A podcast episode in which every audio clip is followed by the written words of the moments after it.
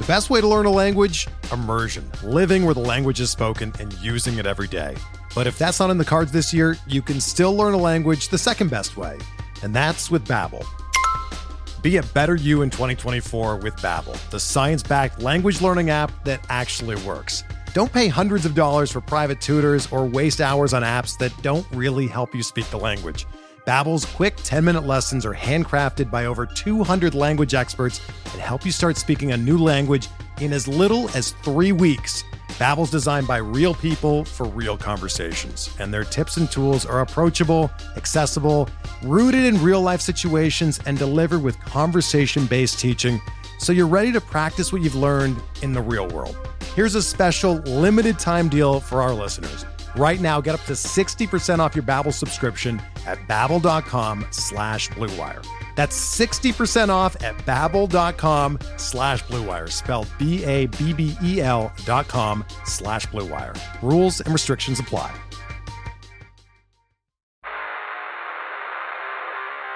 You don't want it, you don't need it, but you're going to get it anyway. The Kevin Sheehan Show. Here's Kevin. The podcast today brought to you by MyBookie. Go to MyBookie.ag, use my promo code KevinDC, and they'll match your first deposit halfway all the way up to $1,000. You want to bet on the Olympic men's basketball team, Tommy? They're 39.5-point favorites over Iran tomorrow. They should win. I mean, Popovich hopefully hasn't had to scout Iran for 2 years. He scouted France, apparently, for 2 years and then acted like it was no big deal that they lost to him the other day in the Olympics. Lots of baseball, plenty of NFL, plenty of UFC 265, which takes place next week. My bookie will have it all for that UFC 265 event starting next week. Go to MyBookie at MyBookie.ag. Use my promo code KevinDC, and they'll match your deposit halfway up to $1,000. How's the beach going? The beach is fabulous. Great weather. You know, we started out in Bethany on Wednesday, and then we moved our camp to Wildwood Crest Saturday. And, your normal spot.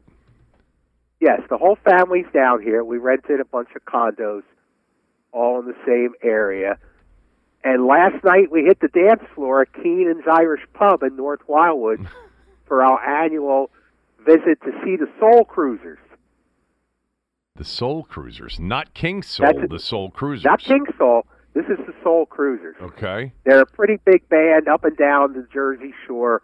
They play like every night of the week at some different location, right. And they play my kind of music, Wilson Pickett. Things like that. They didn't ask me to get up and sing Knock on Wood with them, so I didn't have that opportunity. Well, that's a good thing.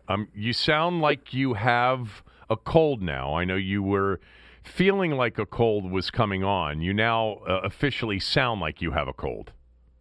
Yeah, I do. And it's not fun to have a cold when you're on vacation, but I'm a make the most of it kind of guy. So. yeah, not always, but when in Rome and you are on vacation, let's go for it, especially when you have a granddaughter that is probably very active and wants to do a lot of things. All right, let's get to sports to start the show, because they're in the last 24 hours, first of all, first day of training camp for your Washington football team. I think most people know that down in Richmond. Boy, you miss Richmond, don't you? Yes, I sure do. I'll bet there's thousands of people lining up to get in. I'll bet you they have crowd control issues down there. You know what? It's not going to be surprising to me if they have a decent crowd in Richmond. I think there is more optimism for this team than there's been in a long, long time. We've talked about that a lot. The news items of the last 24 hours related to the Washington football team is they got Jon Allen signed to an extension. This is something I talked about probably 4 or 5 months ago that I thought it would be done by the beginning of camp.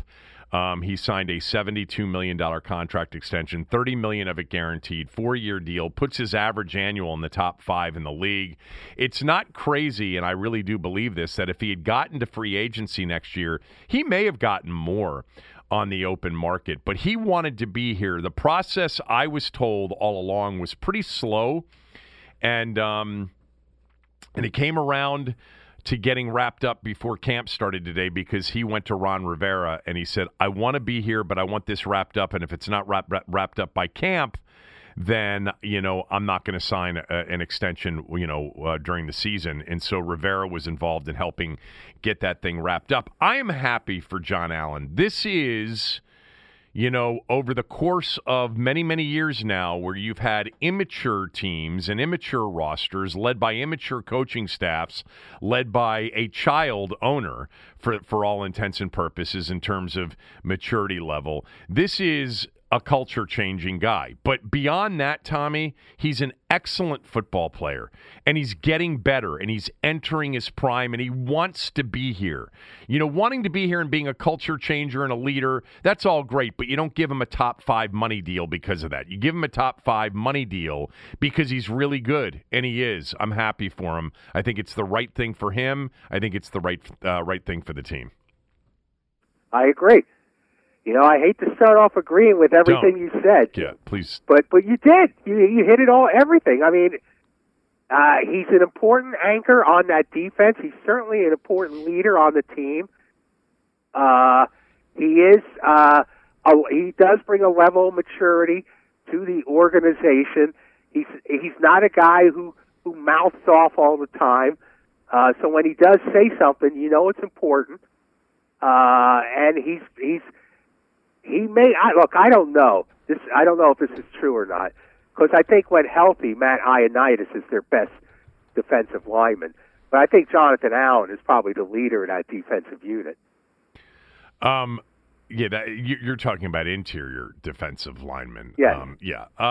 You know, we're going to find out. I mean, Matt Ioannidis back, healthy. I mean, that could be another reason to be excited about this team. There are a lot of reasons to be excited. The other news.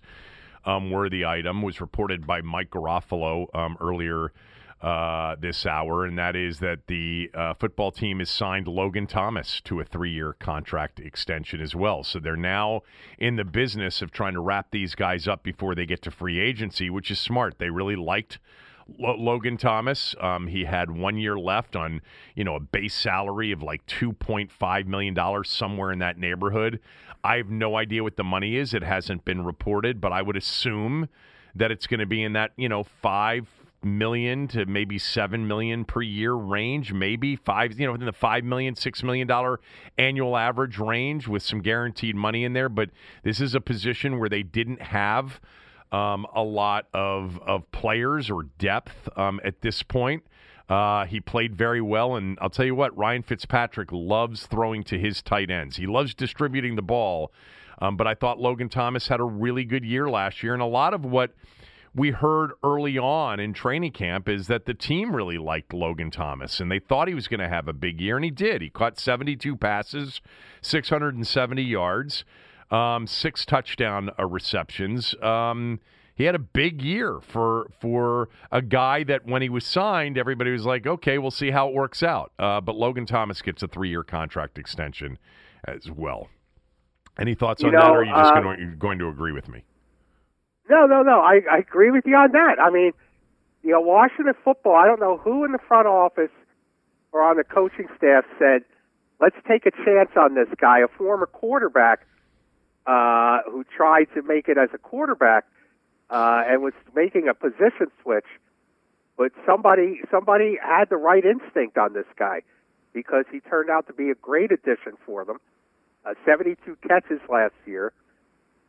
And a couple of people on social media, I don't recall who, pointed out that we just naturally assume it's an easy thing to, like, switch a position.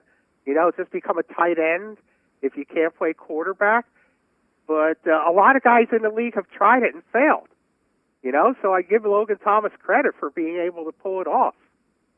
Yeah, I mean, Absolutely. I mean, we don't see it work out a lot. I don't think Tim Tebow is going to make it at tight end. I mean, he might. It's still possible.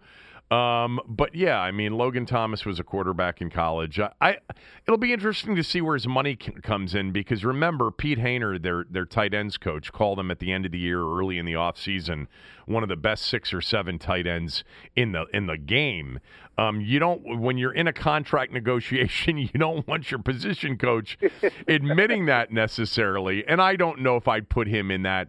Look, there are a lot of great tight ends. This is, sort of an era of great tight ends. I mean, Kittle and Kelsey and obviously Gronk, although Gronk's on the downside of his career. And, the two guys that the Patriots signed in the offseason, Jonnu Smith and Hunter Henry are big-time talents. Darren Waller was phenomenal last year for the Raiders. There's some really, really good tight ends in the league and some emerging tight ends, but Logan Thomas is among, at 30 years old, he's just sort of emerging, but that position, we've seen it. I mean, Jason Witten was playing last year at whatever age he was, different situation. But I'm glad they signed him too. Look, overall, your job as a football coaching staff and front office is when you identify young players that are talented and that you think can be a part of a winning organization and are people you want to be a part of the winning organization, you don't let them get to free agency. You lock them up before they get there so that there isn't the temptation of free agency, and then all of a sudden you end up in a franchise tag or loss situation. This franchise, with some players locked them up. They locked up Ryan Kerrigan, if you recall. They locked up Jordan Reed when it seemed to make sense to lock up Jordan Reed, but they were unable to do it with Brandon Scherff and Kirk Cousins, but they did get Jon Allen done, and certainly we're going to have over the next several off seasons this countdown to training camp and extensions with a lot of really good young players. The young players like Terry McLaurin on offense, and certainly on defense, the entire D-line, Chase Young, Montez Sweat, Deron Payne, and, Ioannidis at some point will be, up for another extension. So when you've got that many players that you're thinking about extending, that's, I think, a good sign. And remember this, too, with respect to their cap. More likely than not, they're not going to have $18 million of Brandon Scherff on the books next year. That would be my guess, and the cap's going to keep going up. A lot of you have said, well, if you spend that much on Allen, you're going to lose Payne. I don't think that's necessarily true. The cap's going up. There are players like Scherff that are taking up a big portion of the cap right now that won't be a part of that cap allowance next year. We'll see how it goes. The increase in the cap will have a lot to do with it. We know it took a step back after the year of pandemic. Continuing with go ahead. The one thing is about the position is all the good teams have at least 2 really good tight ends. In this league, it seems like these days you need 2. So, I mean, Washington does not have 2. Yeah, not every team has 2. Not every good team has 2 really good tight ends. Not every good team. No. But a lot do. Tampa last year had, now the O.J. Howard was hurt, so they had a veteran in Gronk who wasn't, Gronk anymore, and they had Cameron Brate, but they had great receivers. What you need is you need multiple good pass catchers, whether they're tight ends or receivers. It's helpful if you've got 2 really good tight ends. It's helpful because now you're forced defensively to be, to decide between nickel and base. See, Tommy, the way somebody explained this to me several years ago, a coach, he said the real advantage of having 2 tight ends on the field that can block and catch is that you put the defense in an immediate quandary. If they go nickel and you've got 2 tight ends on the field that can block, you run the football successfully. If you stay in your base defense, now you've got matchup problems against 2 tight ends. And that's been the goal of many teams here over the last several years. If you can get two of them, but they're both really good at both things. They've got to be both good blockers and good pass catchers. You really put the defense into a bind in terms of, you know, how you play that, because you can still run the football if you've got tight ends on the field that can block against nickel defense. Anyway, Aaron Rodgers is back. As we are sitting here doing this podcast, Aaron Rodgers video being shot of him walking into Green Bay's building. This is what Andrew Brandt told me last week, Tommy. He said, I wouldn't be surprised if there's some sort of voiding of the final year of his deal to make this thing happen. And that's essentially, if you believe the reporting at this point, that's what they did. They cut out that 2023 season. And they sort of said at the end of next year, we will, you know, we're not going to use the franchise tag and we will trade you if you're still unhappy. Okay. Well, does that resolve it? Yeah, it's resolved. He's back. Have you not been following the Aaron Rodgers story over the last 24 hours? Well, yeah, I know he was back, but does that mean he doesn't want to be traded anymore? No, it means that he probably will get traded at the end, that this upcoming season, more likely than not, will be his last in Green Bay, unless all of a sudden, you know, Mark Murphy and Gutekunst, the GM, somehow convince him that they're much better guys and that Aaron wants, you know, will work with them beyond. But then beyond, right, you know, there would be some sort of contract extension. So he plays this year. He gets traded at the end of this year, so the Packers still get something back for him. But they don't have his services in 2023. Okay.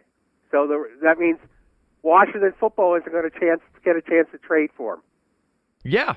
They might, but what if Ryan Fitzpatrick knocks the cover off the ball or doesn't, and they're not very good, and Aaron Rodgers has no desire to come here at the end of the year, because it sounds like he'll have a say in where he goes as well.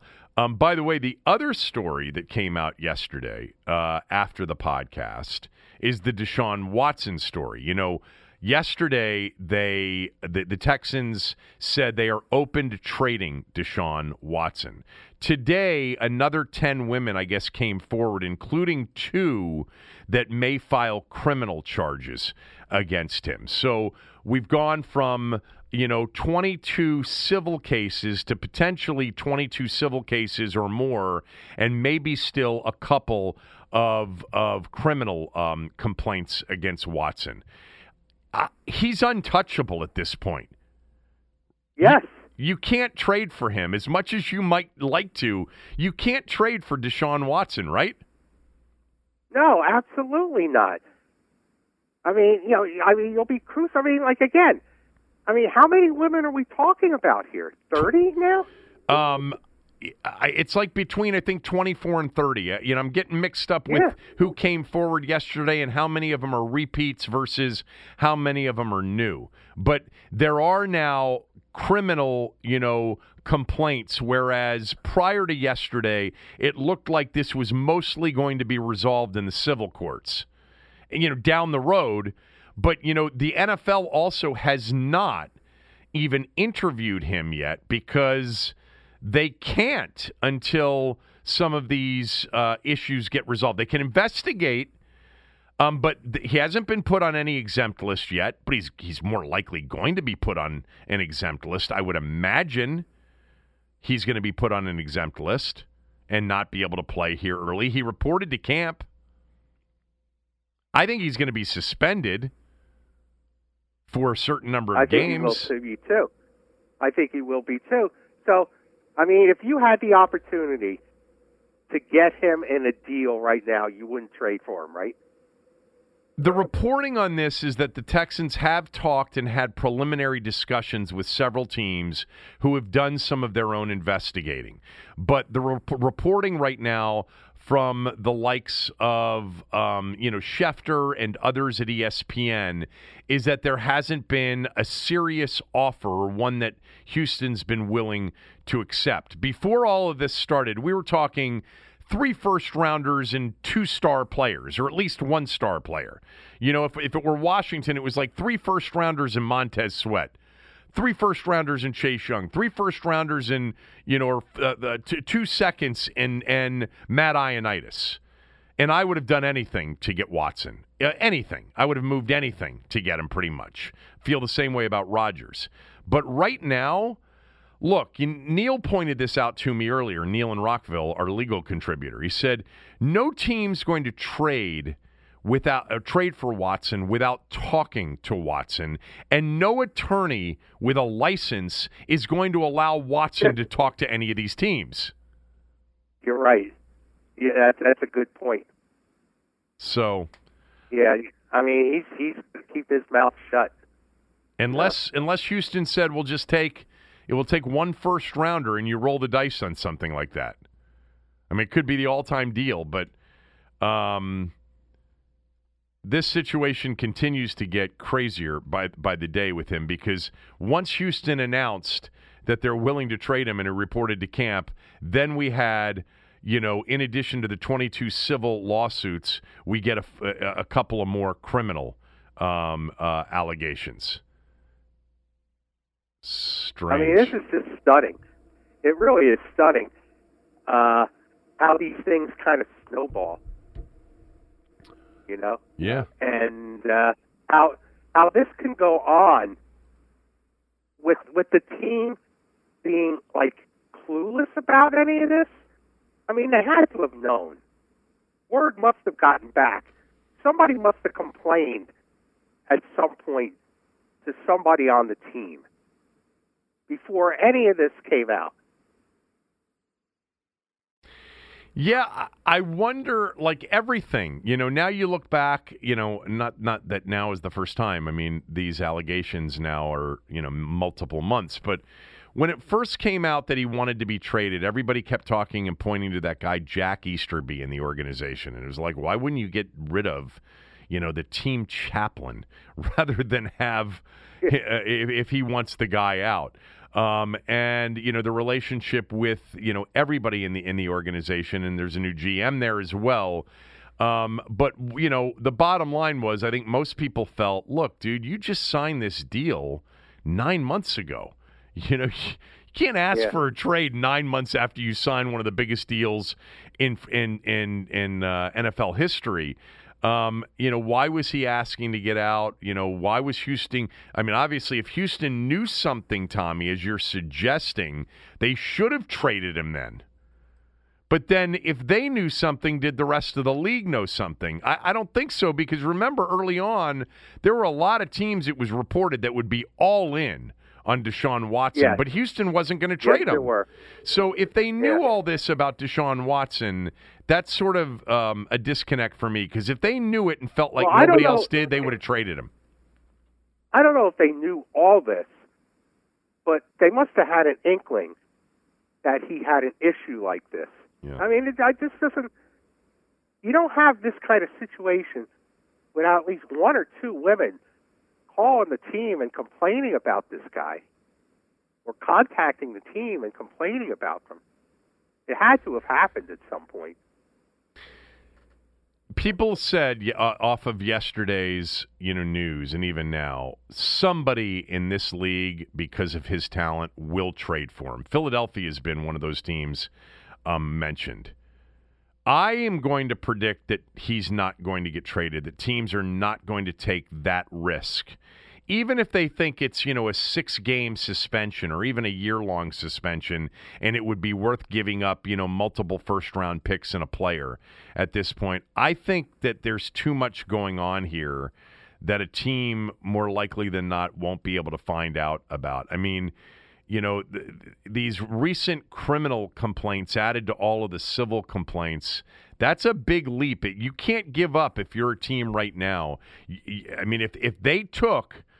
a first rounder, and you were willing to throw away a first rounder on the hope that this thing gets resolved favorably, that's one thing. But you can't trade a significant portion of your future for a guy that potentially could end up in jail.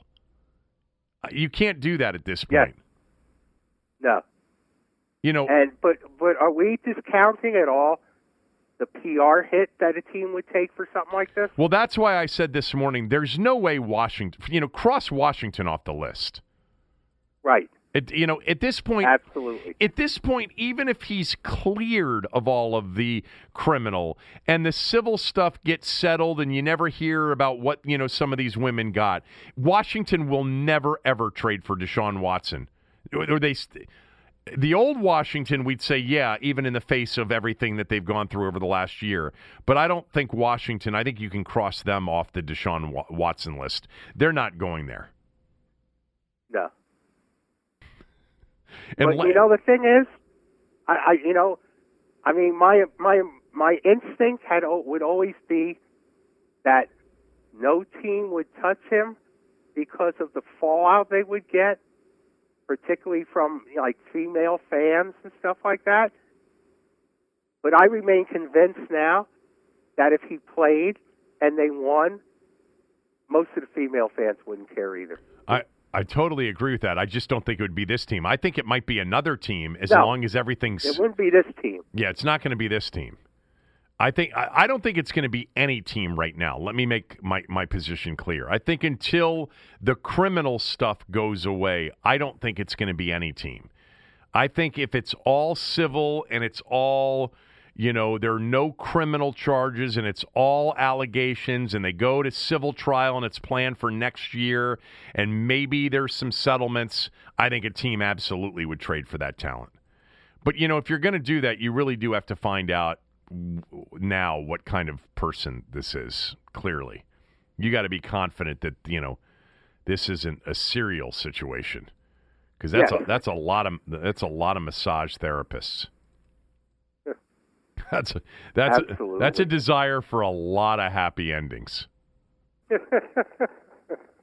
I would know about that. There's another big story this morning I just want to touch on real quickly because it is the story of the morning, I guess, in sports for those that are following the Olympics. Simone Biles was out of the team competition for a medical issue. First, they were talking about an injury, and now they're calling it a medical-related injury. This was in the team women's USA gymnastics. They ended up getting silver. Russia got gold in this event. The statement from USA Gymnastics was, Simone is withdrawn from the team final competition due to a medical issue. She will be assessed daily to determine medical clearance for future competitions. So there's a chance that she might not participate at all moving forward. She is, really the unquestioned, I guess, along with Katie Ledecky. And again, I'm not a big Olympics guy right now, but she certainly was, if not the biggest star of these Olympics, one of the top two or three. But oh, absolutely. She arrived at this thing, and on social media Monday, she posted something where she admitted that she felt the weight of the world was on her shoulders and that the Olympics were, quote, no joke, closed quote. So... this could be another example of an athlete sort of not being able to mentally deal with the pressure or deal with the responsibilities or whatever. That would be too bad. She's quite the Olympic star and personality, and this is a huge blow to NBC. It is huge blow. Absolutely. People who don't care about sports know who Simone Biles is. And NBC relies on these big women's gymnastics ratings during the Olympics. This is, the women's gymnastics, some of the track and field, and some of the swimming. But it's the women's gymnastics, correct me if I'm wrong, you might know more than I, is the highest rated portion of an Olympic 2-week summer. Typically. I think so. I think it is. Just like figure skating is in the winter. Right. In the Winter Olympics. Yeah. I think so. One more thing about the Olympics, because I didn't do this show with you yesterday. I woke up Sunday morning hoping to watch the U.S. men's basketball team play France, and I turned on NBC, and there was like 3-on-3 basketball going on. Have you watched any of the Olympics? No, I haven't watched a minute of it. So, you know, I started trying to find, you know, there are like 7 stations that have Olympic coverage, and it's really hard to follow. And I said, I think on the podcast yesterday, I'm critical as to how difficult they make it on most people. But at the same time, I also acknowledge it's a logistical challenge. I mean, it really is to have all of these events and, you know, all of these, you know, games and events that people want to see, and having multiple channels, and then having Peacock, you know, as a distribution ability as well.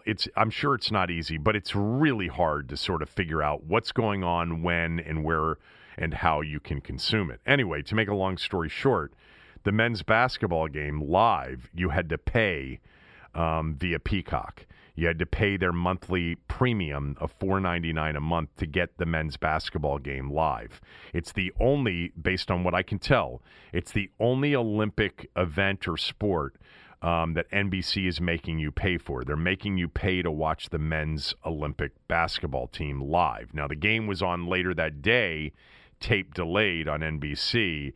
So I'm, you know, it's not even the amount. I'm not paying it. I have Xfinity. I get Peacock through Xfinity, but I don't get the Peacock Premium through Xfinity. I got to pay for that. I haven't paid for it. I'm surprised, actually, I had not paid for it, because it includes a lot of things on the number one reason the Peacock channel launched, which was The Office, Tommy, and all of the associated programming, including bloopers and, you know, scenes, deleted scenes and all that stuff. But I did not pay for it. I'm not going to pay for it for this men's Olympics team, even though it's always one of my favorite portions of the Olympics to watch the U.S. play basketball, especially when it's not certain that they're going to win gold. And it's not certain.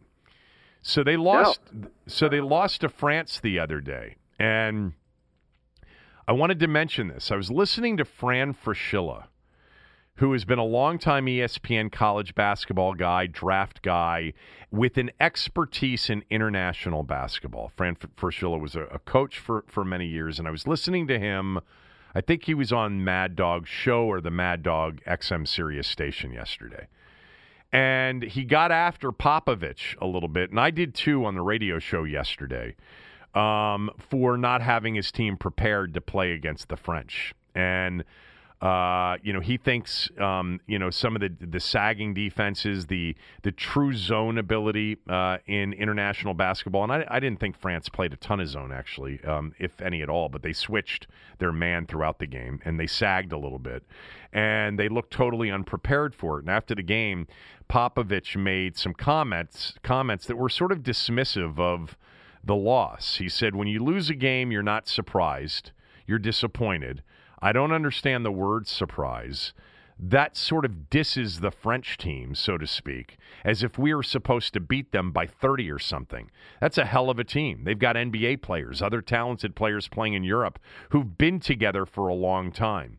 I think it's a little bit of hubris if you think the Americans are supposed to just roll out the ball and win. You have to work for it, and for those 40 minutes, they played better than we did, closed quote. Now, let me mention that before that game, Tommy, he said that he had been scouting the French team for 2 years in anticipation of this. I know. I mean, this is his job. This is his job to get them ready to play a team as competitive as France was. Everything he said right there should not have been a surprise to him.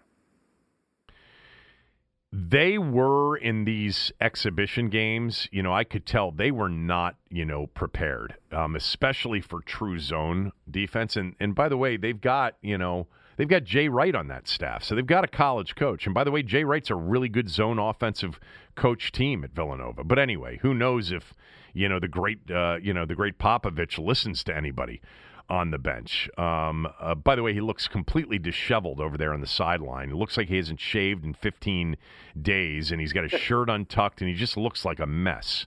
But let me just make one thing clear. You are supposed to beat France. You're a big favorite to beat France. You should beat France. We all know they've got NBA-level players. Rudy Gobert's really good. Evan Fournier and Nick Batum are, role players in the NBA. Those are your three NBA players. You have all NBA players, and most of them are stars on your team. And this notion that, the world's caught up with the U.S. and, you're the ugly American if you assume the ball should just be rolled out and you should win. Bullshit. There's nothing jingoistic about thinking that the U.S. roster made up of the players that it has should roll through this Olympic field, because it should. And to use it as an excuse, these other teams, they're together forever. They play together. They're much more of a team. Well, they certainly play like much more of a team because they were better coached the other day than the U.S. team was. But, you mentioned the NBA players. They haven't been working out with the French team for years in anticipation or months. They've been playing in the NBA. Nick Batum and Rudy Gobert were deep into the playoffs. So this guy, to me, is insufferable and has been for years. And I'm not suggesting that he's not been a really good coach, but I am suggesting what Fran Fraschilla mentioned, and that is the other day his team looked totally unprepared for a team that he claims he scouted for 2 years and a team that talent-wise the U.S. is much better than. Not a little bit better than, much better than. I still think the U.S. can win gold and might win gold. They certainly should win gold.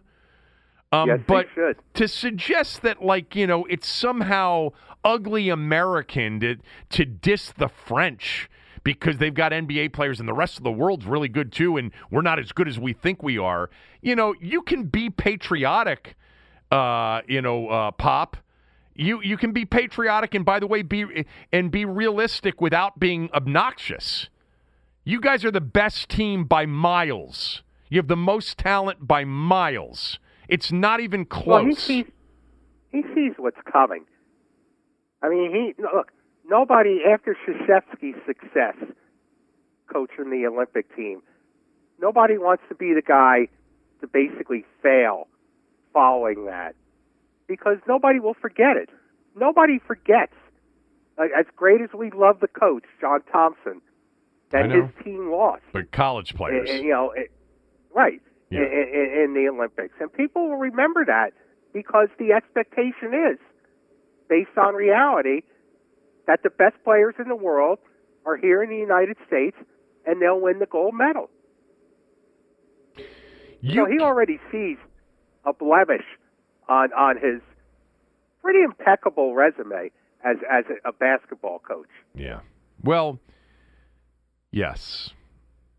I don't think he sort of feels the pressure of that, though. It doesn't seem like he's that moved or will be that impacted if they lose, because he'll chalk it up to, world greatness. You can give the opponent, like the French or anybody else they lost to in the run-up to the Olympics, you can give them credit and also say, we have to be much better because we got a lot more talent and we should win these games. You don't have to act like you're an underdog. You're not. You're a heavy favorite. And the French team was good. And they got a little bit lucky at the end. The U.S. could have easily won that game, but it was his reaction that, to me, was typical Pop off-putting. It's okay to say we're really good at basketball and we're better than the rest of the world. And the rest of the world's really good too. And the French team's really good. But we have the best team and he doesn't need to say that, but he doesn't need to knock down his own team and uplift everybody else to make himself look good. That team wasn't prepared. They'll kill Iran. They're a 39.5-point favorite over Iran. But I don't know. There's something about him that just has always rubbed me the wrong way, from those very sarcastic, sometimes antagonistic and condescending end-of-quarter, end-of-half interviews with whomever it was out on the floor. Right. He's just way too fond of himself. And he's been a great coach, and he's won a shitload. But you can't lose the gold with this team. You just can't. Yeah. And they probably won't. Probably won't. All right. Wasn't Larry Brown the coach in 2004? Yeah, when they lost. Yes. Yeah. Yeah. But when Larry Brown's resume is so all over the place that no one really remembers that. Right. I mean, Larry Brown's resume is like a bumper car ride, so nobody remembers that. But Popovich loses the gold. People will never forget it. Where is Larry Brown right now? Wasn't he coaching in Italy? I think he's an assistant coach. No. Well, maybe he is, but I think he's an assistant coach. He is on somebody. Memphis. He's in Memphis, but he was in Torino. Okay. And said it was an absolute joke with the smoke haze in the building and everything else. And then he was at SMU for a few years too. God damn, how old is he? He's got to be 80. He's 80. He's 80 years old exactly. What a resume! What a resume! Okay, we will get to Washington football conversation right after these words from a few of our sponsors. We're driven by the search for better. But when it comes to hiring, the best way to search for a candidate isn't to search at all. Don't search, match with Indeed. Indeed is your matching and hiring platform with over 350 million global monthly visitors, according to Indeed data, and a matching engine that helps you find quality candidates fast. Ditch the busy work. Use Indeed for scheduling, screening, and messaging so you can connect with candidates faster. Leveraging over 140 million qualifications and preferences every day, Indeed's matching engine is constantly learning from your preferences, so the more you use Indeed, the better it gets. Join more than 3.5 million businesses worldwide that use Indeed to hire great talent fast. And listeners of this show will get a $75 sponsored job credit to get your jobs more visibility at Indeed.com/BlueWire. Just go to Indeed.com/BlueWire right now and support our show by saying that you heard about Indeed on this podcast. That's Indeed.com/BlueWire. Terms and conditions apply. Need to hire? You need Indeed.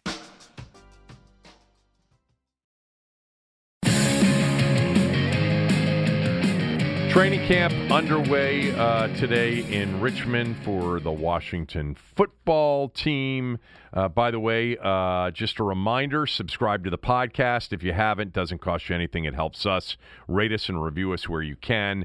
And tomorrow morning on the radio show on the Team 980 at 8 a.m., Ron Rivera will be my guest. So tune in for that. You can listen to it on the Team 980 or the team980.com or the Odyssey app. Tommy, I think this is a training camp that is different than the last several. I mean, last year was obviously weird because it was not really an off season, but it was, the first year of Ron Rivera, but there was so much going on at the time. It was the sexual harassment, it was the name change, it was the, Alex Smith story, and then eventually the coach got cancer, etc. But I do think that this season, and I know we've talked about it before, but now that we're finally here, I do think that the expectations for this team from the fan base, both the active fan base and maybe the passive fan base, are as high as they've been in a long time. Do you think it's justified? I would agree with that, and I think it's justified because of the presence of the new coach and the new front office. It's always justified.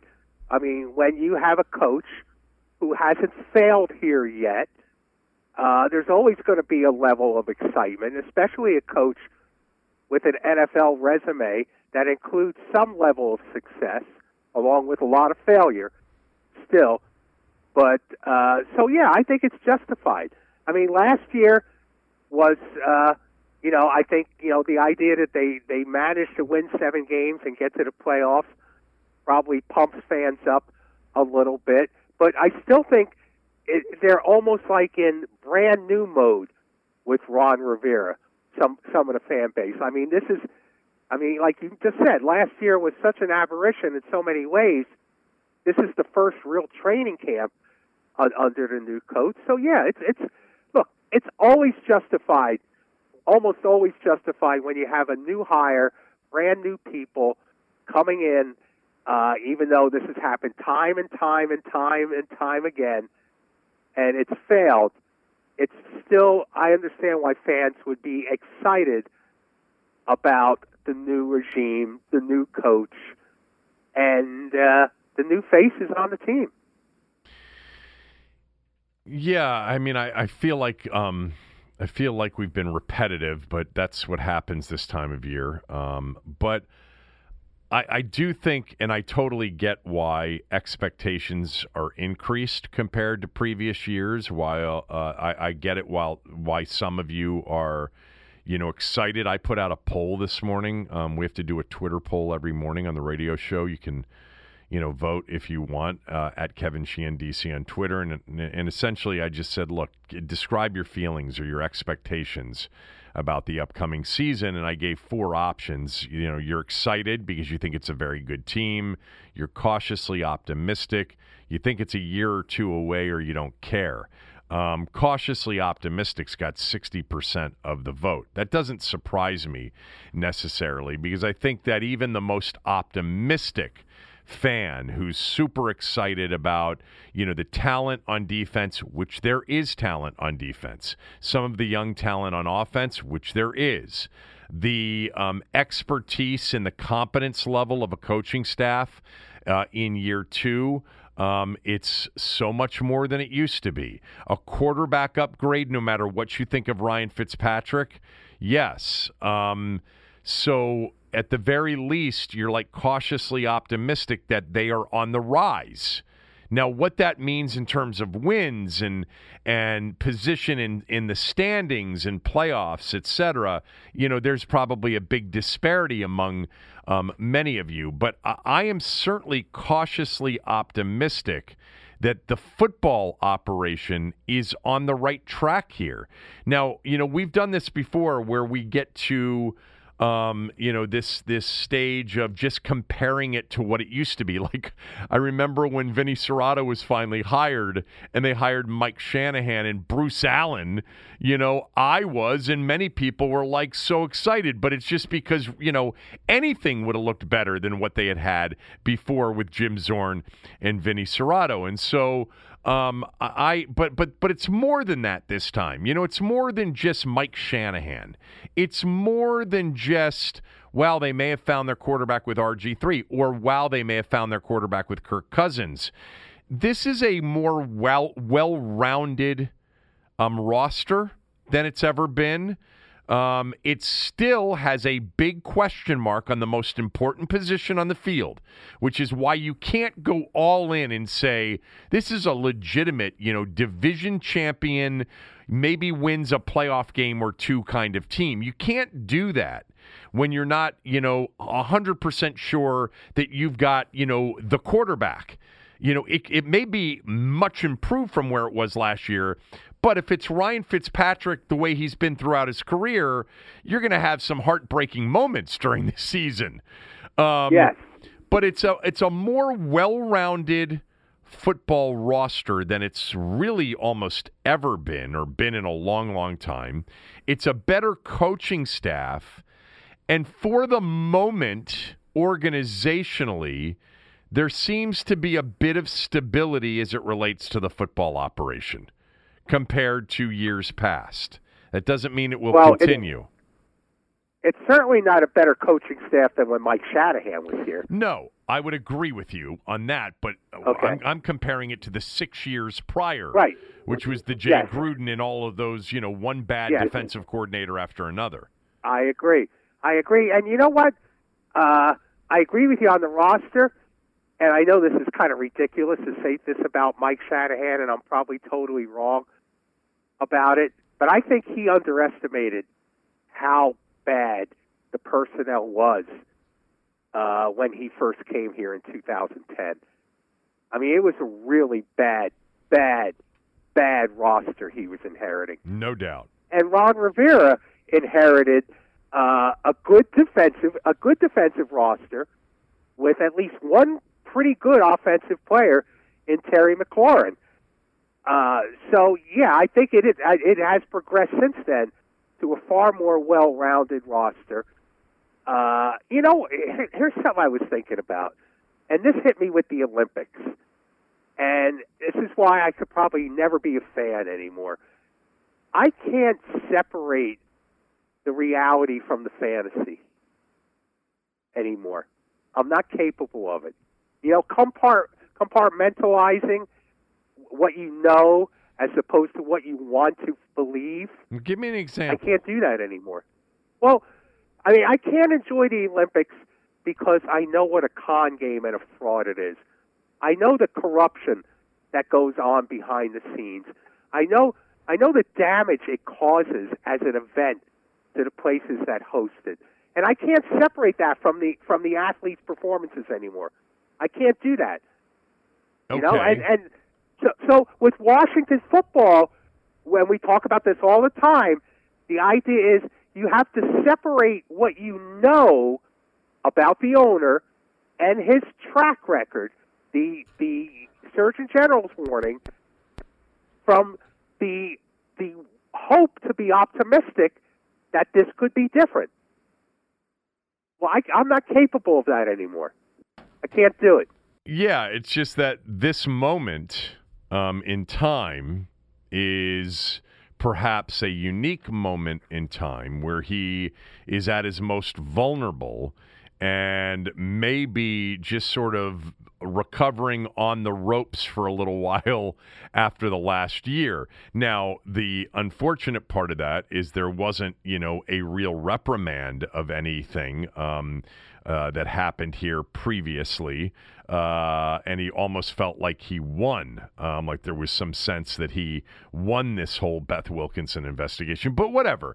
I understand. And I've tried to explain to everybody that listens and friends of mine that while, you know, I have to compartmentalize here because like we've said before, like what's the point? Like if you're going to, exactly. If you're going to just say, well, it's never going to work as long as he owns the team, which may be true, then what's the point of even paying attention and having, you know, paying attention to the team or even having a job like the one I have where you've got to talk like it's much more fun to talk about the games and the team and the players than it is the other stuff.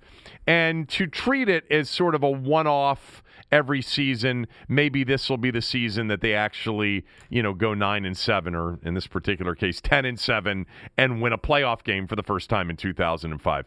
Overall, though, like the football operation itself, if you can for a moment separate the fact that Snyder still owns the team, is in one of the healthiest positions it's been in a long time. It's got the most well-rounded roster that it has had. It's got real depth. It's got a good salary cap position. It has a very, very intriguing defensive core that looks like it could produce not only one, but maybe two or three great NFL defensive stars, you know, including maybe the best defensive player in the game at some point. Offensively, you've added some pieces. You still have the question at quarterback. And, you know, I would almost say, look, I think they could go 9-8 this year and be in the playoff hunt. You know, I think 10 is sort of an outlier until I know exactly what they have at quarterback.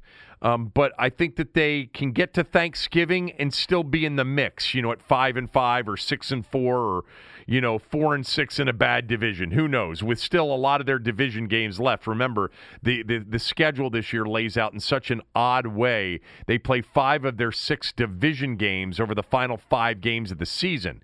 They have Dallas, Philly, New York to end the season. You get more than 3 months that pass between their first division game and their second division game this year. Wow. That's crazy. But I think until we know what they have at quarterback, not just for this year, but in the future, you have to dial back expectations that reach like late January and certainly early February. It's just not realistic to expect them to be a Super Bowl contender or an NFC championship contender unless you know you have one of those guys at quarterback. And we don't know that right now. But they could have, over the next few years, a big-time defense with two or three players that are Pro Bowlers on defense and maybe the defensive MVP at some point over the next 2 to 3 years. And that's really encouraging overall. I wanted to mention one player in particular because I talked about this guy. I think, you know, when training camp begins, there's always like a guy. I try to focus in on one or two guys that I think I have a sense that the coaching staff really believes will break out to a certain degree this year. And maybe the fan base isn't thinking about that player. And my player is Khaleke Hudson, number 47, Cooley's old number. He played a lot of snaps at the end of last year for a guy who was primarily a special teams player. He played 50% of the snaps in the game against Seattle late in the year. He is high motor, high energy, can really run and can really hit. They loved him on special teams. They singled him out much a few times last year. It's a position that doesn't have necessarily a lot of the depth that other positions have. And I think that 47 Khaleke Hudson is going to be a significant contributor on this team this year. And overall, I find the linebacker position in particular one of the more intriguing because, and I will ask Ron Rivera this, they've got to become a better run-stopping defensive team than they were last year. For those of you that think that this was a great defense and statistically it measured out as like, you know, top 4 or 5, that's bullshit. It wasn't a great defense. They feasted on some bad offensive teams and some backup quarterbacks, which raised their quantitative statistical profile and ranking.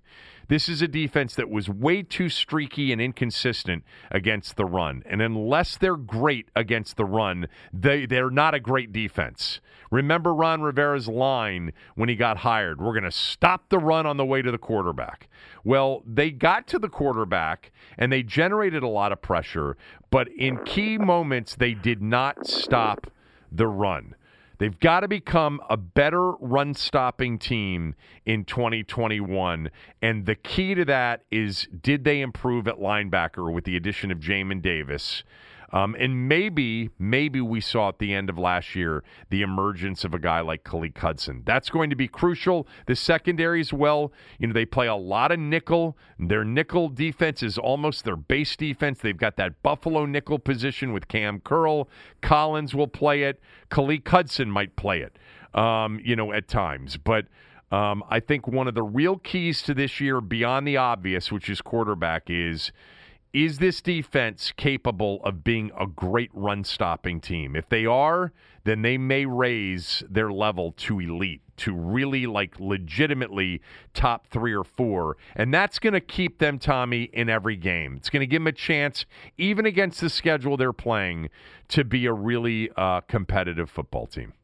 You see, ladies and gentlemen, that's compartmentalizing right there. Yes, it was. Absolutely. What would you suggest? That's a classic case of it. It is. No, and I agree. Like I said, I think you have to if you're a fan. You have to do it. You have to if you're a sports talk show host in Washington, D.C. Because what are you going to do? I don't know if you do. What are you going to do? Come on the air every day and say, oh, that's great. You know, Chase Young's awesome. Montez Sweat's great. But Dan Snyder still owns the team. Let's talk hockey in August and September. No, that's not going to work. And, you know, like we've always said, people still, even if they don't believe that this team will ever amount to anything as long as Dan Snyder owns a team, people still love football, and people still love watching football. Like, there's no close second. Yes. And so do I. Yeah, you're right. It's the safety net that has protected the owner and still made him a rich man in spite of himself. When it comes to the football team. I think there's also going to be, and this is just a general observation, more excitement this year because people are desperate to be excited after going through COVID. You know? I mean, they want to feel excited. They want to feel optimistic. I think I'd be shocked if they don't have a good home crowd for their first home game. I agree. What about you? I think that, you know, I don't think it'll be a sellout, but I think that they will have one of the more pro-home team crowds that they've had in a long time. Obviously, last year, no crowds. 2019 and 2018, even when they got off to the good start, it's still, I mean, you know, the game that Alex Smith got injured in when they were 6-3 against Houston wasn't anywhere near a sellout.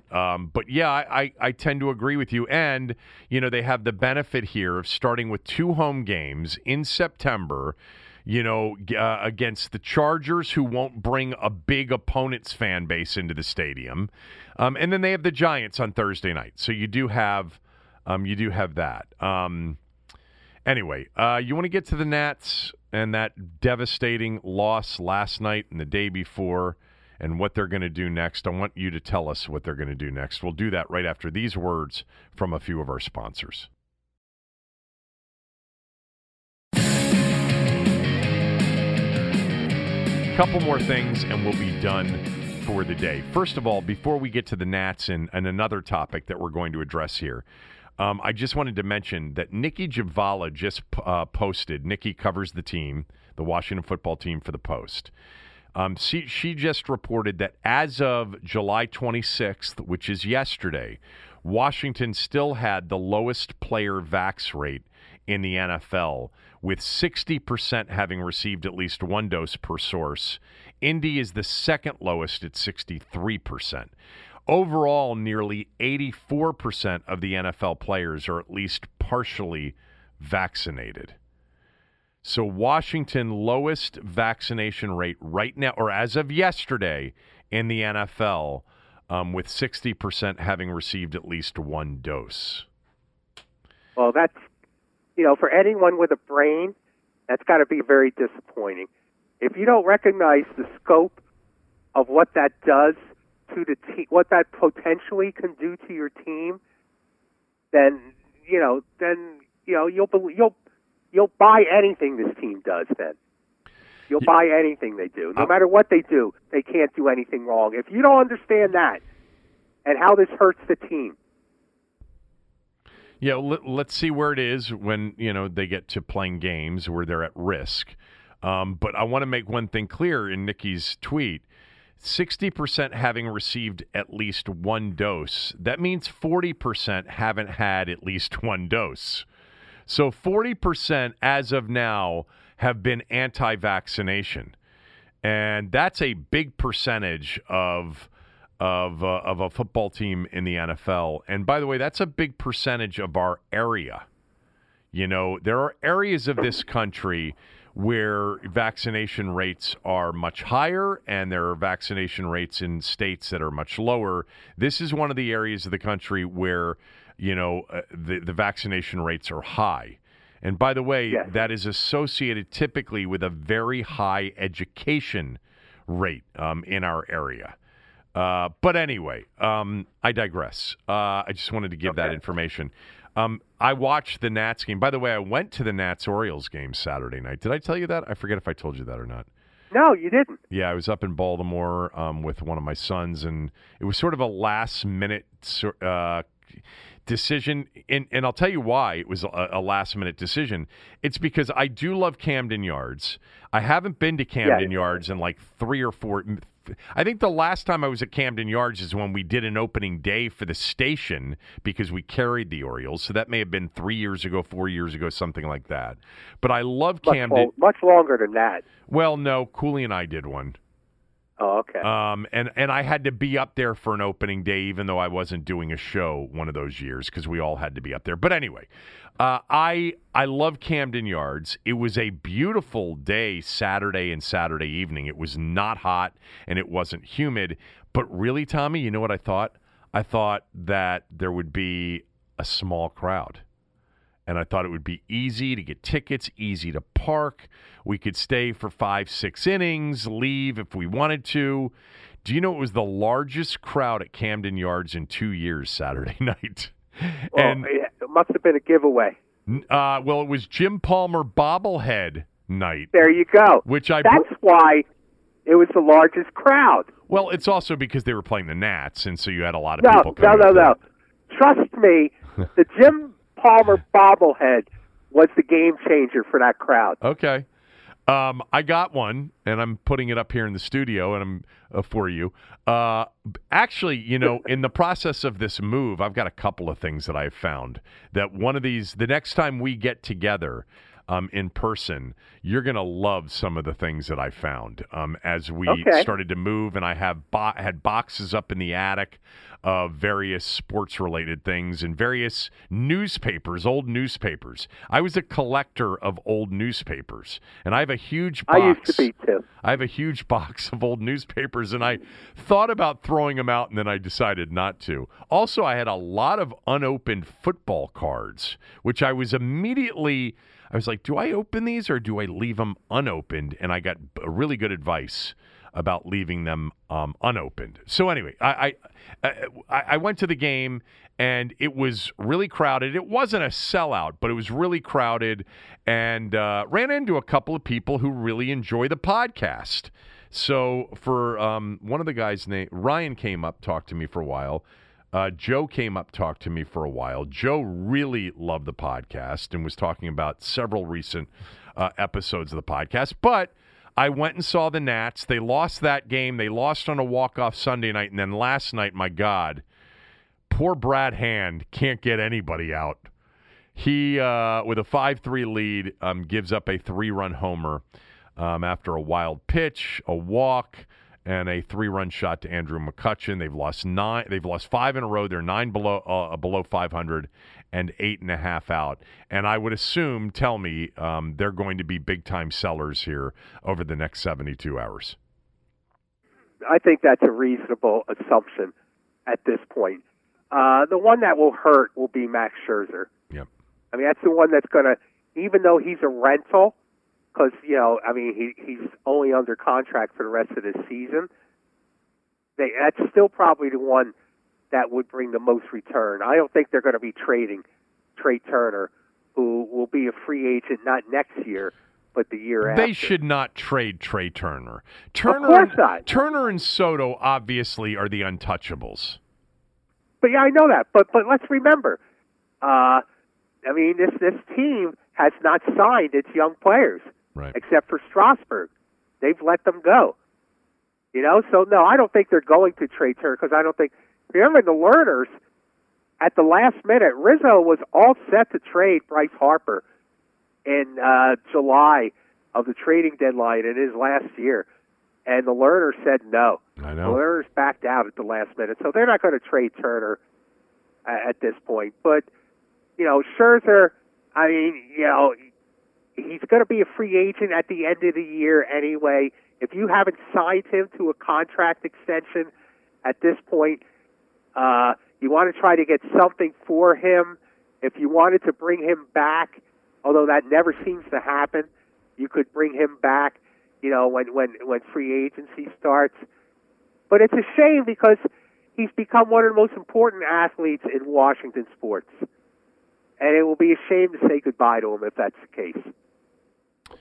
It really will. I'm just reading Jeff Passan right now, who suggests or reports that the Nats have shown a willingness to move Trey Turner. I hope that doesn't happen. It would. I mean, in terms of the teams that Scherzer would go to, it looks like Tampa and any playoff contender, obviously, is going to be very interested. So now let me just point out something. When in reporting for this, Heyman, people, general managers talk every day about players on their roster and possible trades. And that doesn't necessarily always mean anything. In other words, like Mike Rizzo could have gotten calls from 6 general managers saying, you know, we're interested in Trey Turner, and Rizzo's going to say, well, what are you offering? Right. I mean, that's natural. That happens all the time. Sure. That doesn't mean they're going to trade Trey Turner. Well, look, we're going to know here in the next 48 to 72 hours, but your guess is Max Scherzer's gone, and what, maybe Hudson too? Yeah, maybe Josh Bell. Josh Harrison. I mean, who would want Brad Hand at this point? Yeah, I know. But, Daniel Hudson, probably, maybe. So, but the only one that will hurt Nats fans is Scherzer. Behind Alex Ovechkin, I think he's become the most important athlete in this city. Let's finish with what you wanted to talk about that you mentioned during the break. Okay. There's some reports that Simone Biles, who declined to compete in the team gymnastics competition finals for some kind of injury that has been deemed not physical, so everyone assuming it's some kind of mental issue with her. She may not compete in the rest of the Olympics. There's been speculation that may happen. And people who cover the Olympics, cover gymnastics, say that she has had a tremendous burden on her carrying the fate of the United States Olympics for probably 5-6 years now. And it's been tremendous pressure for her. And people who are smarter about this than me have talked about that and have expressed sympathy for her situation. And that's fine. But she's 24 years old. She's not a 17-year-old competing. And I'm just wondering, will we now, if we're changing the way we think about this, if a 24-year-old quarterback sitting on an NFL bench in the fourth quarter says, I can't go out there, I'm frozen, I can't do it, I have too much pressure on me, I can't go out there and do it.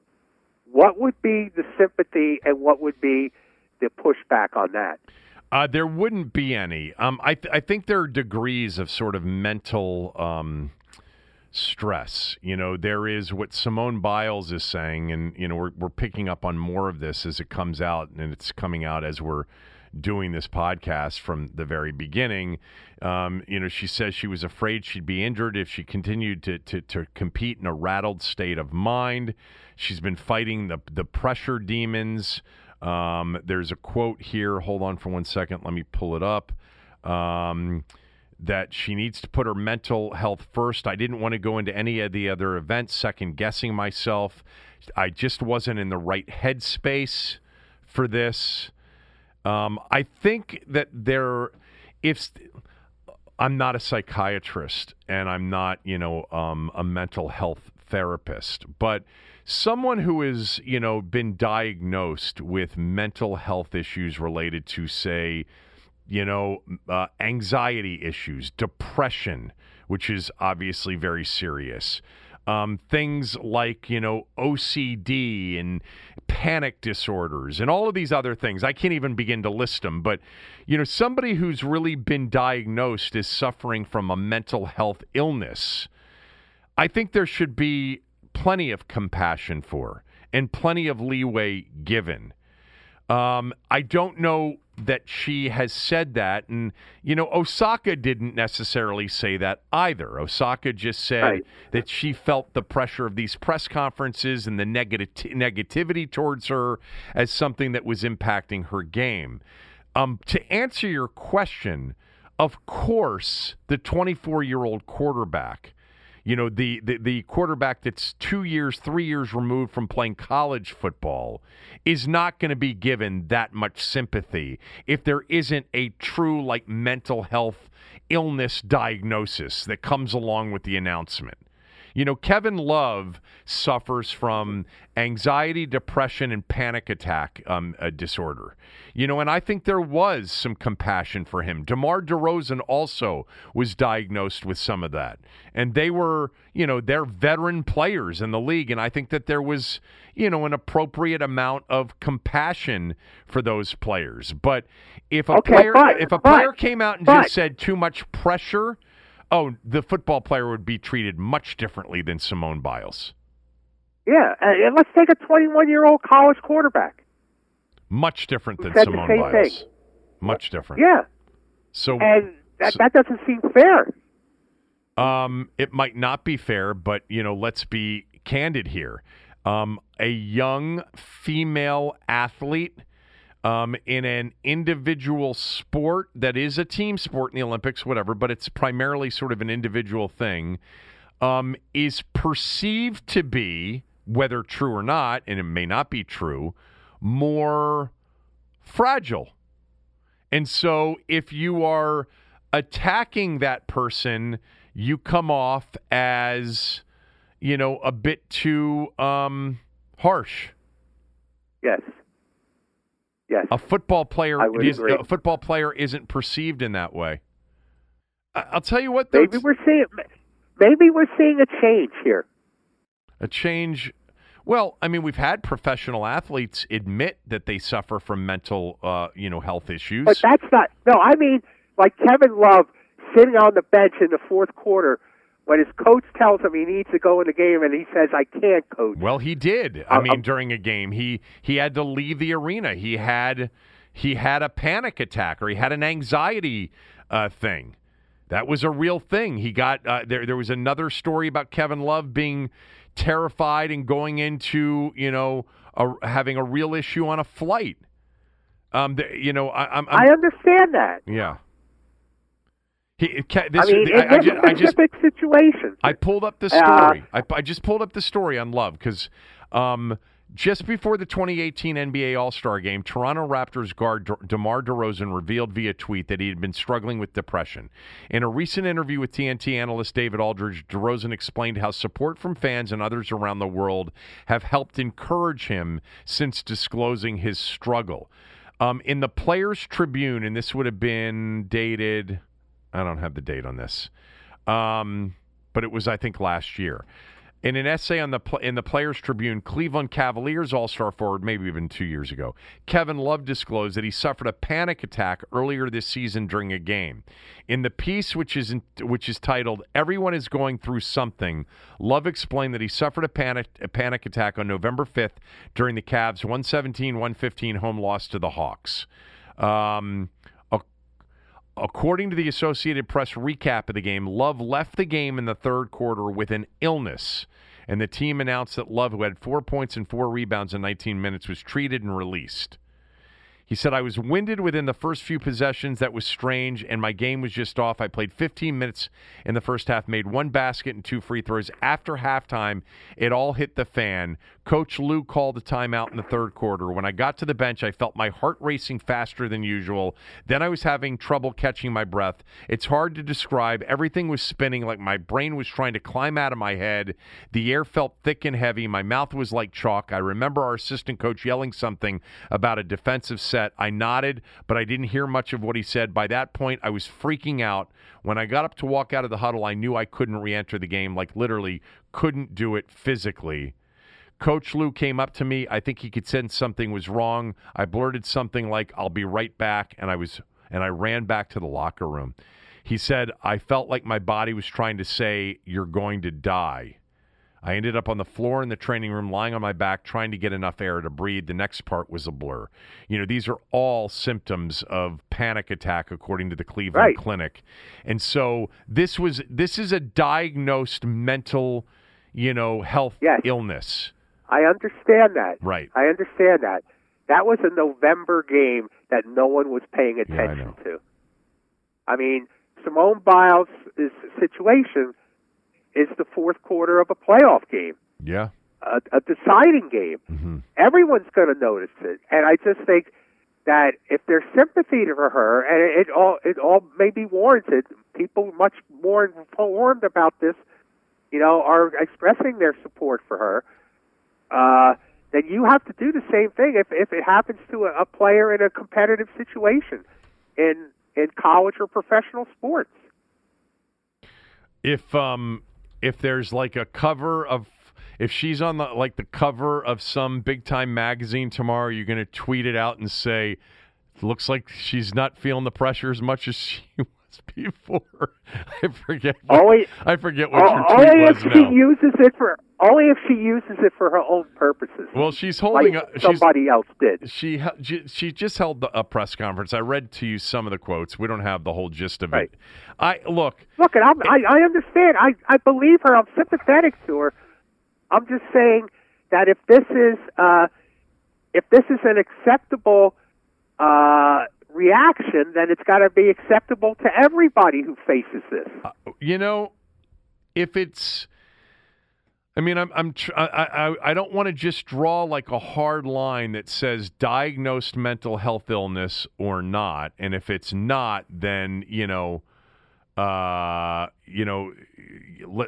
to have to tough it out. You committed to this thing. You're part of a team. You're going to have to tough it out, no matter how much pressure there is on you. But on some level, I sort of feel that way. I just hate feeling that way towards a young female athlete, but I shouldn't feel any differently. But we don't know what it is with her. But my point is, if we all of a sudden get into this situation where athletes start saying, there's just too much pressure. I couldn't deal with it, so I left the team. That's not acceptable. That's not acceptable. Everybody in life has pressures. People go into work every day feeling the pressure of performing. And when you're part of a company or you're part of a team, unless there is a legitimate issue, physical or mental, and there could be a lot of the time. I don't know, man. Sorry. This is, adversity facing. This is part of, maturing as a human being. You can't go around it. Sometimes you got to go right through it. It's the only way. Let's make it clear, you're not talking about Simone Biles. I'm not talking about Simone Biles because I don't know if she has some sort of actual mental health illness. I'm just clearing it up. Yeah. Just so there's no confusion for people out there, and neither am I in a situation like that. Right. But there was just a story about a strike that was settled by Frito-Lay. Because some of its workers were striking about working conditions that included an 84-hour work week. That's pressure. Yeah, there are degrees of pressure. And by the way, it's a very subjective thing. But, look, this gets into a long conversation that I know many of you out there as parents have had and about this generation and their ability to handle adversity, their level of accountability, their level of responsibility. I think about that a lot, and I sometimes wonder if it's my fault, if it's our fault. Tommy and I have talked about this, and, I had a job when I was 13 years old. Sorry, you got to get out, you got to work. It's summer.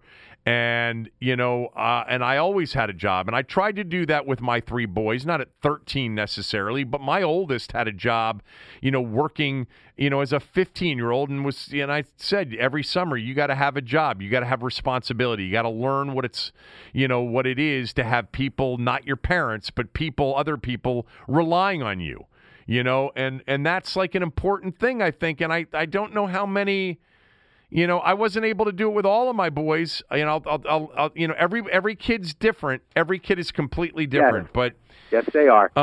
But it's I don't know, man. I don't have any of the answers. That's for sure. I hope she's okay. But if it's one of those things where it's just like the pressure and because you're great, and by the way, you're making a fortune, or if you haven't already, you're on the verge of making a fortune because of this, and there's a lot of responsibility and a lot of pressure that comes with it. But again, to be clear, if there's a mental health illness here, she's got to just focus on fixing that. None of the other stuff matters. I agree. Do you know, Tommy, that the number one, somebody may correct me if I'm wrong, but I read this recently, that the number one reason, the number one cause of teenage suicide, is social media shaming now, especially for girls. I don't know if it's number one for boys, but somebody may correct me if I'm wrong, but I read something recently that, teenage suicide has gone up significantly over, several years, if not, decades at this point. I don't know what the numbers are on that. But now with social media, the number one reason for teenage suicide in girls, maybe boys too, is social media shaming. I mean, it's unbelievable to me. I believe it. Well, because I do believe it. Social media, yeah, it's so important to that generation. And it's their lifeblood. And it's so cruel. Yeah. And, yes, it's so important to them. And they're unable, unfortunately, to handle that. I don't have any of the answers. Are we done for the day? Yes, we are, boys. I got a beach to go to. Go to the beach. Take care of that cold. I'm back tomorrow. Everyone is talking about magnesium. It's all you hear about. But why? What do we know about magnesium? Well, magnesium is the number one mineral that 75% of Americans are deficient in. If you are a woman over 35, magnesium will help you rediscover balance, energy, and vitality. Magnesium supports more than 300 enzymatic reactions in your body, including those involved in hormonal balance. From functional medicine doctors to mental well-being and female hormone experts, we all know that magnesium is the one mineral to improve all aspects of well-being and health. But which one? Magnesium Breakthrough from Bioptimizers, the trusted choice recommended by leading experts, with 7 best-absorbed forms of magnesium to ensure your body receives the support it needs for overall well-being. Go to bioptimizers.com/balance today and use code BALANCE10 for 10% off. Support your journey to wellness at bioptimizers.com/balance. Magnesium Breakthrough from Bioptimizers, your foundation to optimal health and vitality.